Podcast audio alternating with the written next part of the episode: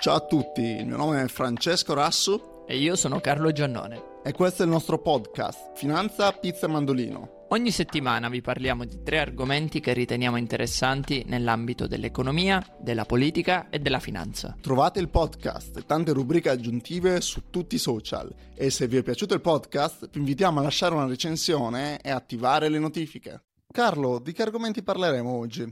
Ma questa è un'ottima domanda. Mi sa che oggi potremmo parlare della von der Leyen che si ricandida, di Trump che continua a essere indagato per molteplici ragioni e dell'approvazione del progetto dello stretto di Messina che mi fa brillare gli occhi al solo pensiero. Fra, ti direi subito di partire dal primo, ovvero la von der Leyen che si ricandida. Come vedi eh, questa possibilità per l'Europa e quali sono le sfide che l'Europa deve affrontare nel futuro con lei? Allora, facciamo un passo indietro.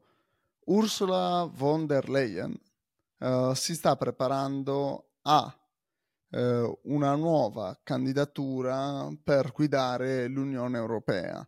Quali sono i suoi punti principali? Uh, I punti principali di Ursula von der Leyen per guidare la Commissione Europea sono quelli di rafforzare la difesa, la competitività delle aziende e le politiche verdi dell'Unione Europea, che proprio adesso, nei giorni precedenti a Praga, stavano provocando forti proteste tra gli agricoltori. Ma chiaramente abbiamo sempre la minaccia dietro di uh, personaggi come Orban oppure anche uh, la uh, Polonia che spaventano. Quindi Carlo, Secondo te quali sono uh, di tutto le possibilità e cosa ne pensi di questa candidatura? Sì, allora innanzitutto bisogna spiegare come funziona diciamo, il processo elettivo. Quindi la von der Leyen per diventare presidente della Commissione europea dovrà ottenere il mandato, il supporto dei partiti che governeranno il Parlamento europeo. Probabilmente vincerà di nuovo il Partito Popolare Europeo ed è probabile che il Partito Popolare Europeo faccia una grande coalizione con i liberali di Renew, cioè il gruppo di Macron, e con il Partito Socialista Europeo.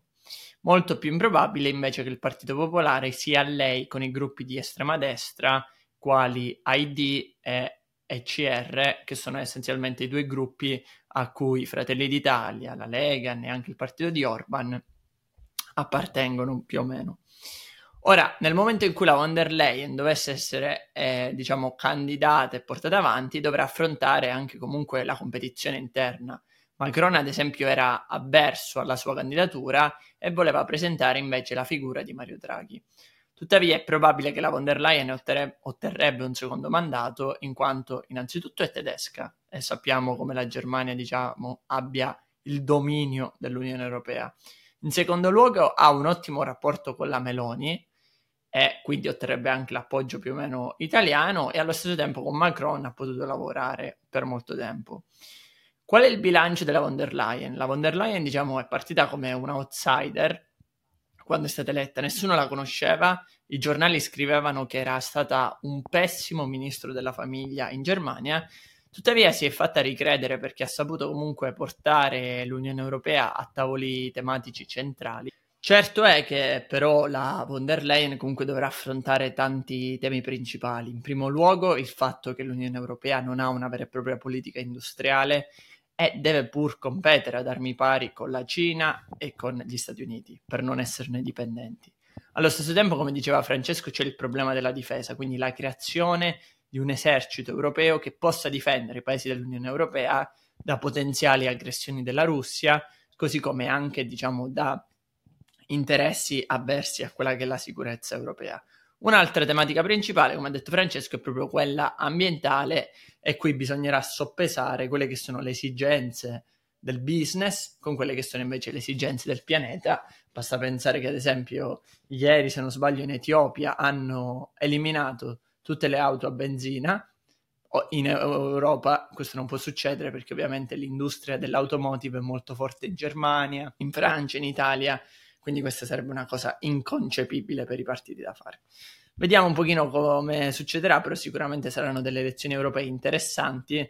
L'Unione Europea diventa uno stakeholder sempre più importante, però è arrivato finalmente il tempo di non essere più l'alleato di Stati Uniti o di Cina ma di essere il terzo polo.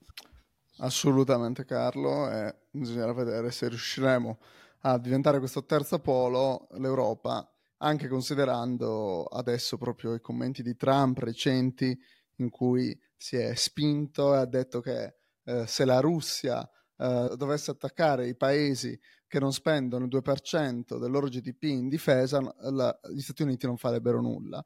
Mm, commenti durissimi, che chiaramente si tratta della campagna elettorale, però comunque commenti impensabili da qualunque persona sana di mente. Ma tornando a altri commenti non particolarmente intelligenti, che però gli sono costati cari, che ha fatto Trump, Trump è stato condannato a pagare 350 milioni di dollari per frode. Cosa ha fatto Trump? Uh, Trump è divieto di fare affari nello stato di New York per tre anni.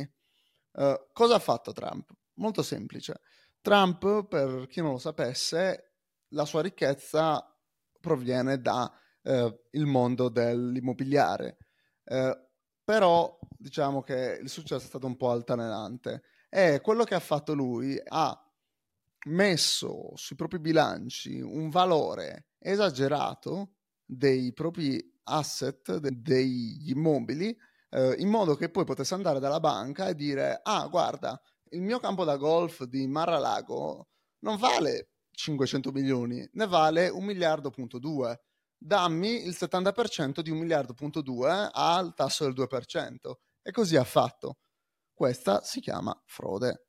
E proprio per questo eh, è stato condannato a pagare 350 milioni di dollari, eh, che sì, probabilmente eh, farà, diciamo, un appello, eh, però eh, se dovesse fare questo dovrà prima di tutto mettere un bail significativo in contanti, che considerando pure l'altro caso in cui Trump è stato condannato, si tratta di veramente tanti contanti che in verità stanno uscendo dai soldi della campagna elettorale di Trump, che a me fa veramente ridere come cosa che sia legale fare una cosa del genere.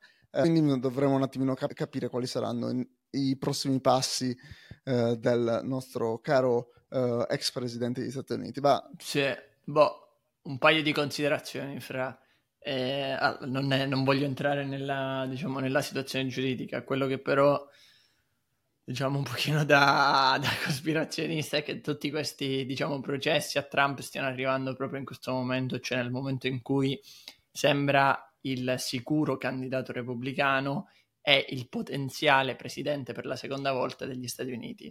Ed è proprio questo che la gente non capisce. Trump ha, ha sicuramente tanti problemi legali e probabilmente è immischiato in tante, diciamo, cose losche e poco lecite. Dall'altra parte eh, è importante la comunicazione in politica e comunicare che il tuo avversario debba essere, diciamo, eliminato dalla competizione elettorale non perché il suo programma non va bene, ma perché è un ladro o perché non rispetta la legge, come abbiamo avuto lampante esempio in Italia, non funziona molto bene in campagna elettorale perché la gente vuole che tu li convinci sulle idee e non sul fatto se una persona è un criminale, un delinquente o meno, anche perché la maggior parte della gente paradossalmente si sente empatico con, le, con questa tipologia di persona perché rappresentano la veridicità delle persone. Quando si parlava di Berlusconi in Italia, la gente diceva sì, Berlusconi fa degli errori, ma fa degli errori perché è un essere umano come me. In Berlusconi rivedo un essere umano come me che fa degli errori e anche delle cose buone. Ecco, gli americani stanno vedendo questo in Trump, vedono una persona che permetterà loro di non essere giudicati per tutte le cose sbagliate che fanno. Ed è proprio in questo che il Partito Democratico deve intervenire, perché deve convincere gli elettori che il programma elettorale di Trump è dannoso, non i suoi problemi legali. Questo è, diciamo, il mio pensiero. Ecco. Assolutamente poi bisogna dire che secondo me proprio sta venendo accusato proprio perché è una persona così di rilievo. Nel senso, queste cose eh, ci sono probabilmente altre 10-100 businessmen che le fanno, però lui era l'ex presidente degli Stati Uniti, quindi è di un profilo molto più alto e quindi per questo stanno andando contro di lui.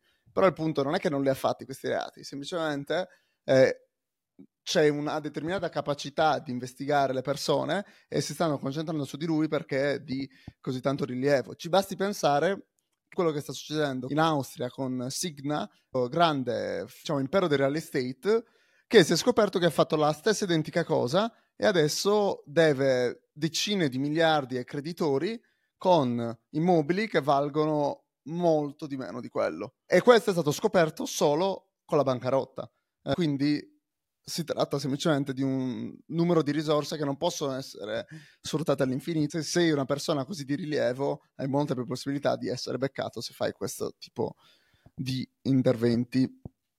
Ma torniamo, Carlo, a un progetto che a te sta molto caro, il ponte sullo stretto. Perché torniamo a parlarne nel nostro podcast? Sì, allora come ho dichiarato tante volte, qualora Salvini porterà a termine questo ponte, sarò io stesso a rimborsare i 49 milioni della Lega.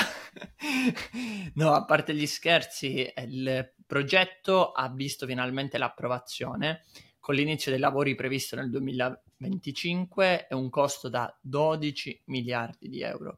Ora qui voglio fare due considerazioni, anzi tre. La prima è, vabbè, sapete la mia ideologia sul ponte, il ponte porterebbe un impatto super significativo sull'occupazione, 120.000 posti di lavoro, porterebbe slancio e sviluppo in eh, Sicilia, perché quello che cerco sempre di spiegare alla gente che dice, ah ma prima bisogna fare le strade in Sicilia, prima bisogna fare le ferrovie in Sicilia, questo non succederà mai. Perché non succederà mai? Perché non è conveniente fare l'alta velocità in Sicilia, è conveniente invece fare l'alta velocità da Milano alla Sicilia e nel momento in cui c'è il ponte, questo è possibile. Ma qual è poi l'altra considerazione che voglio fare?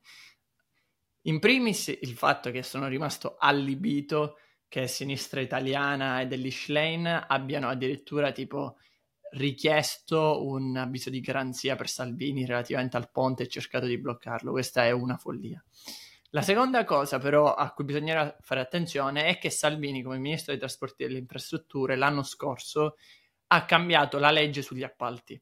Quindi ora il controllo sull'appalto non è fatto a monte, ma è fatto a valle, quando il progetto è già fatto. Quindi è molto più semplice che ci siano dei subappaltatori, così come è successo a Firenze, che non siano buoni o che non mantengano standard di sicurezza. Questo è un aspetto cruciale del ponte perché il ponte ha dei rischi sismici, dei rischi idrogeologici estremamente importanti e questo è un aspetto che dovrà essere monitorato nella costruzione del ponte. Fra, cosa ci dici di questo ponte tu? Secondo me quello che hai detto per gli ascoltatori è già molto chiaro, che è una opera molto importante, ma sembra che Salvini stia togliendo tutti quei paletti che avrebbero portato al successo di quest'opera, dato che proprio quello che è più importante per questo ponte è la perfetta gestione dell'appalto e fare in modo che non ci siano alcun tipo di infiltrazioni mafiose e che non ci sia alcun tipo di tagli nella qualità uh, del, uh, del, ponte, perché come hai detto te è un'opera di una complessità immensa. Uh, quindi chiaramente opera, come abbiamo già detto, molte volte il ponte dello, sullo stretto potrebbe generare 120.000 posti di lavoro tra diretti, indiretti indotti durante i sette anni del cantiere, eh, però bisognerà creare una struttura capace di resistere a venti di oltre 300 km h e sismi di magnitudo 7.1 Richter. Quindi è importantissimo tutto il processo di costruzione. Cioè, Lasciami dire che in Giappone ci sono i terremoti di 9.1 e i ponti stanno perfettamente in piedi e spesso collegano anche distanze molto più grandi, quindi diciamo che penso che gli ingegneri abbiano le capacità di farlo tranquillamente, mi sembrano sterili polemiche il fatto di dire ah, è complesso, abbiamo il ponte di Brooklyn, eh, abbiamo una serie di ponti, il ponte di San Francisco in una zona altamente sismica, diciamo che non, non, credo che la sismicità sia un problema nel 2024. Poi non sono un ingegnere, quindi perdonatemi se mi sbaglio. Bisognerà uh, capire com- proprio come l'appalto andrà a finire. Si parla di un inizio alla fine di quest'anno, se non avevo capito bene, ma tra il dire e il fare, chissà se il governo ci sarà ancora alla fine di quest'anno. Uh, statisticamente non molto probabile. Uh, con questa bu- buon augurio, come al solito, vi lasciamo, vi invitiamo a seguirci su tutti i social uh, e fateci sapere cosa volete vedere nei prossimi episodi. Eh, un saluto e alla prossima. Ciao a tutti e forza Europa e forza Ponte.